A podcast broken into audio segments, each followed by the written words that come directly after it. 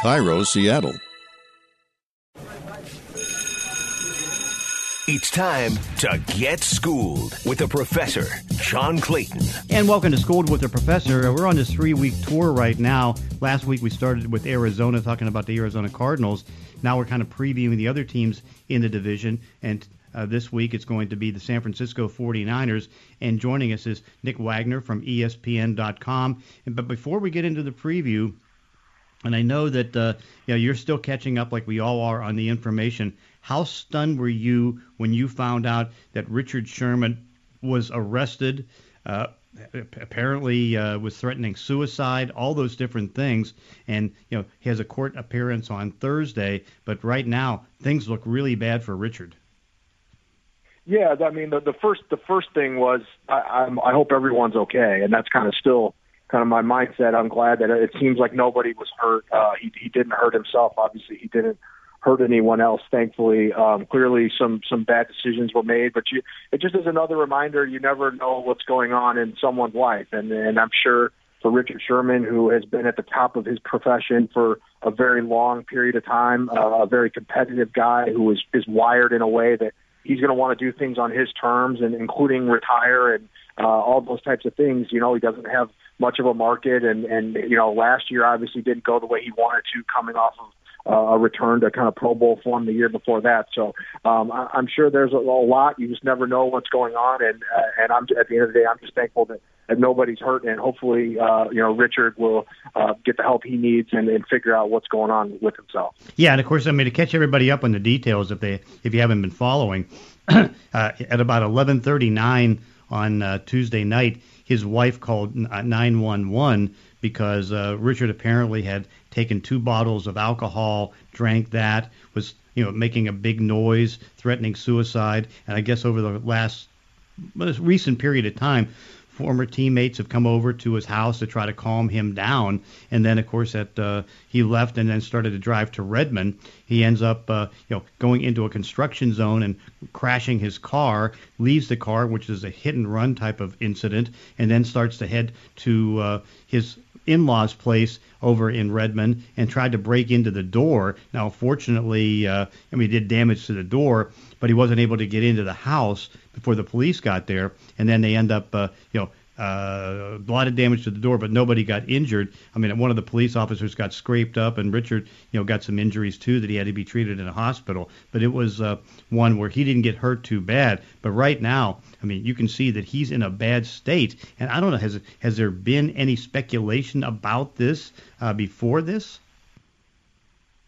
Uh, you know, I, I nothing that I'd heard. Yeah. Uh, obviously, this is the time of year where we're on on kind of vacation, and I I don't want to speculate yeah. on on anything that I, that I that I don't know what's going on. I just know that he had been kind of waiting in terms of trying to see an opportunity to play this year. He had he, he has intended to play this year, um, and he's kind of been adamant that he wanted to make sure it was the right situation and with a team that could potentially win um, and all those things. And I, I know that nothing had had quite materialized yet. Obviously, he still hasn't been signed. So uh, I don't I, I don't really know, and, and I don't really want to speculate. So uh, yeah, I'll just, I'll just kind of leave it at that.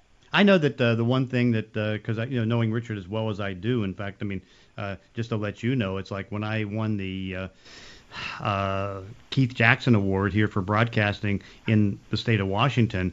Uh, what ended up happening is that I asked Richard to be my presenter, and he was willing enough to do that and did a great job in doing it. But I mean, here you have a guy that uh, you know a Hall of Fame type of career. Uh, as smart as anybody you could ever see in this league, to a point where I wouldn't have been surprised if he would ended up being the president of the pro foot of the uh, NFL Players Association. I mean, certainly mm-hmm. in a position where he can go into broadcasting, but obviously he wanted to play football. But one of the things I looked at is that you know I went through all the signings pretty much since uh, May 2nd when unrestricted free agency ended, and there was only like about six players that got more than three million dollars. And my big thing with Richard, knowing how he is, would he be willing to play in the three million dollar range or less? And my thought would be probably no. Yeah, I mean, and that's that, that. You know, since he represents himself, it's kind of hard to know exactly what he's looking for. And and I would think that maybe he would take something like a a three million dollar in that range uh, as a base, but obviously with incentives and things that could escalate it, which is essentially what he did. Although at a higher level when he signed with the 49ers, you know, at that time he took a he took a very incentive heavy deal, and he, he reached a lot of those incentives, especially for his play in 2019. So yeah, I'm sure there's a lot of things that are that are going through his mind in terms of where his career stands and has throughout this off season uh, of, of what he wants to do. I I, I don't think that he was going to have any sort of uh, issues landing another job that had he decided to walk away, and ultimately, if that's what he, he wants to do, uh, so long as you know he can he can take care of himself first, I think those opportunities would still be there. Uh, but but that's you know it's a lot to consider. It's a lot for him to think about when he's been dedicated and he loves. I mean, you know as well as I do, John. If you're around Richard Sherman, that guy loves football and he loves competing, and he's wired in that way. And so, uh, taking that away walking away from that is not going to be as easy uh, for for him as it would be for maybe some others. Yeah, no doubt. Let's switch gears and talk about the 49ers. You know, they I think they've had a very good off season. How good is this football team being able to bounce back? Yeah, I mean it's it's it's funny, John, because when when you talk about the 49ers, the thing you there's two things you have to talk about, right? Is first is quarterbacks and second is injuries, or maybe the other way around. Uh, in, you know, it, the injury thing last year was so crippling, and, and I think we talked about it last time I was on the podcast that uh, you know the amount of top end players that they had on injured reserve throughout the year was was unmatched. And I think foot, you know uh, Football Outsiders does a study on on games lost and things like that, and the 49ers had the the high, the second highest, I think, over the last 20 years, something like that. Um, and, and so you say, okay, well, there, a lot of that is bad luck, right? Their injury luck is bound to turn. It's got to be better. Well, I'm not necessarily going to sit here and say that because you know they've had even in their Super Bowl year they had a lot of injury issues. Now they were fortunate that some of those were just kind of more short-term things where they weren't putting guys on IR and, and things like that. But I, I, I do really wonder if there's something that they're they're doing wrong, if there's something they could do better, or, or whatever it is with their training methods and all those types of things. So, if they're healthy, if, if they do have better luck, if things turn in their favor in that regard, I definitely think they have a chance to compete for the division. I think they have a lot of the pieces back in place. Even last year when they went six and ten, there was four or five games that they very easily could have won. Uh, of course, you know you can always look at it the other way. There were some games they could have lost too that were close, but uh, you know if some of those things go their way and they have some difference makers like Nick Bosa back, uh, guys like that, uh, you know George Kittle plays a full season, Deebo Samuel plays a full season. You know that they may be asking a lot because th- those guys play a style that kind of lends itself to getting banged up more than others. But uh, they have the pieces in place. It's just a, a big question mark for me on on how it's all going to play out and how healthy they're going to be able to get and how healthy they're going to be able to stay. Yeah. Now the, the thing that I wonder about is it uh, is it something in Kyle Shanahan's practice that may cause some issues right now because obviously they had the one day on a Monday where one guy blew out an ACL and another guy blew out an Achilles tendon. I mean Jeff Wilson, the running back, I mean he suffered a meniscus and ended up uh, he was probably going to miss half the season. I mean is there something? And of course one one of the things that the league did is that uh, you know they took they they they fined him and the team and took away some OTA time next year uh, for some banging in practice. Yeah, and, and I mean, I just it's it's hard to say. You know, you don't know, and I I do think a lot of injury stuff uh, when it comes to the NFL is is bad luck. You know, there, but but I also think in some sense you make your own luck, and there are there are ways to mitigate it. You see some teams. I, I know, uh, you know, the Rams, for example. When I covered the Rams, there were years where they were you know, they would get devastated by injury after injury. And then over the last few years, uh, you know, under Reggie Scott and, and, and that staff, they've had much better injury injury luck. And so, uh, you know, there there has to be something uh, that they can that they can address. And I know they've tried. I know that this off season that they put a, a little bit more of a uh, emphasis on durability when it comes to their draft class.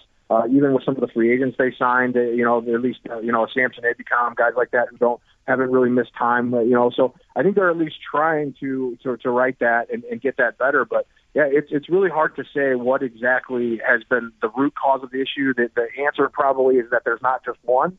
There's multiple, but um, if they can at least you know fix a couple of those things, you would think they would be in a better spot. And as we saw in 2019, when they're healthy, uh, they are a, team to be reckoned with. And you know they've lost some pieces since that year. Of course, they're still they don't have DeForest Buckner, they don't have Emmanuel Sanders, some of those guys that aren't around anymore. But a lot of their other key pieces are still here, and some of those guys have even gotten better since then.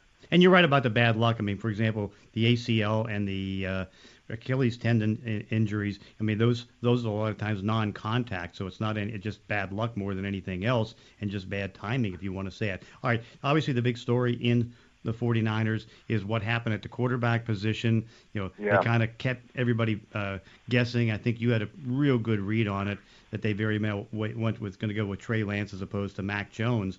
But uh, it, they kept everybody guessing. But you know, Trey Lance was their guy. How does he look so far? And is there going to be a quarterback competition?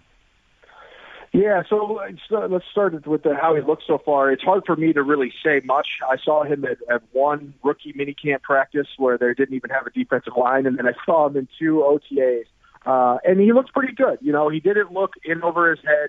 Uh, he looked comfortable. He was getting the ball to the right place, getting the ball out pretty quick. I thought he actually got better uh, from practice one to practice two, for whatever that's worth. You know, a sizable, uh, little, you know, minor minor margin of improvement that you could tell in that short of a, a period of time. But the reviews were pretty good. I think Kyle Shanahan was pleased with the, his ability to grasp things, and I, think that was one of the reasons the 49ers really liked Trey Lance was that he is a very smart guy who retains information very well, is always kind of seeking out what he can do next, how he can move on to the next thing and continue to get better. And so I think they were pleased with what they were able to see from him in kind of the short period of time that they had him.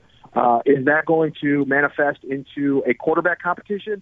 I don't know that. I don't. I don't. I don't really think that at least as camp begins, it's going to be any sort of an open competition. I think what you're probably going to see is kind of what they did in OTAs, at least at the beginning of camp, which was Jimmy Garoppolo worked with the ones, Trey Lance worked with the twos, but they got about the same amount of reps. It was just with different units, and so I think that's probably what you're going to see at least right away. Now. Kyle Shanahan has said repeatedly that if it turns into a competition, he's open to that. In other words, if Trey Lance proves himself capable and worthy of putting himself into a battle with Jimmy Garoppolo for the starting job, that's something that they will address and they will be okay, you know, conducting and letting that happen as training camp goes. But I think what you're going to see is a very kind of organic situation with this whole thing, and that's not just in terms of competition, but in terms of the relationship that that, that Jimmy and Trey have, uh, and, and just kind of let things happen as they go. Because I think the 49ers feel good enough that Jimmy Garoppolo can be the starter and that they can win with Jimmy Garoppolo.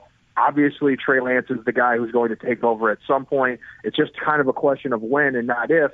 And so I think, you know, you keep hearing a lot of the, the comparisons to what the Kansas City Chiefs did in 2017, where Alex Smith started, Patrick Mahomes uh, was the backup. He played in the final game of the season, but they already kind of had their playoff position wrapped up and things like that. I think the 49ers would be okay doing that. I also would put a, a word of caution on that of you just very, very rarely see a quarterback drafted as high as Trey Lance not play at all as a rookie. In fact, Carson Palmer is the only quarterback of the modern era taken in the top three who didn't play as a rookie. So, uh, you know, and maybe that's because Jimmy Garoppolo is injured, which has been a big part, a big part of the problem anyway. Uh, or maybe it's because Trey Lance proves that he's ready, or maybe it's because Jimmy Garoppolo struggles. So there's all those things that could play out. I think the 49ers are okay with just kind of letting it happen uh, without trying to force uh, force something to happen. Unlike the Green Bay Packers with Aaron Rodgers and not telling him they were going to uh, try to get uh, Jordan Love, uh, the 49ers were pretty open, both Kyle Shanahan and John Lynch, with Jimmy Garoppolo saying that they're going to take a quarterback. And I guess that's kind of calmed things down. I'm sure Jimmy was a little shaken at first, but it's like from what everybody's been saying, and J- Jimmy's been great with Trey, Trey's been great with uh, Jimmy, and uh, that situation is actually in a pretty good state. Yeah, and, and you know it's it's it's really interesting. I I was uh, I spent some time at, at Lake Tahoe at the uh, American Century uh, Classic Golf Tournament, which is for people that don't know, it's a it's a golf tournament for former athletes and celebrities. They get about 90 of them down there every every July. It's a great event, and uh, there's a lot of NFL current and former NFL players there, which is why went. I wanted to catch up with some people, and I was talking to some a few people. I talked to Alex Smith for a while. I talked to Joe Theismann. I talked to uh, uh, Derek Carr. You know, a lot of quarterbacks who had kind of gone through, you know, Doug Flutie, different situations throughout their career, and a lot of them said, I said, you know, especially a guy like Flutie or a guy like Theismann, where they were the veterans and they kind of had situations where they were youngsters trying to take their jobs or, or set to take their jobs. And uh, Alex Smith, same way. They all said the same thing, and they all said, you know, it, people will look at it as, oh, I don't need to help that guy out. And usually, what happens is is you aren't necessarily volunteering information as you go through camp, but if if the rookie asks questions, you are open to answering those questions, and from that, you kind of organically develop a relationship. And then once the season starts and, and cuts have been made, and you're on the team, the goal turns to winning at that point. You know, how can we prepare ourselves every week for our opponent as opposed to some sort of you know, competition that's either real or made up. And so I think that's really more what you're seeing with the 49ers already. And Jimmy Garoppolo has been very honest about that. Like, hey, I don't know Trey that well. He's, he's made a good impression. He seems like a nice guy. I'm, I'm happy to help if he has questions.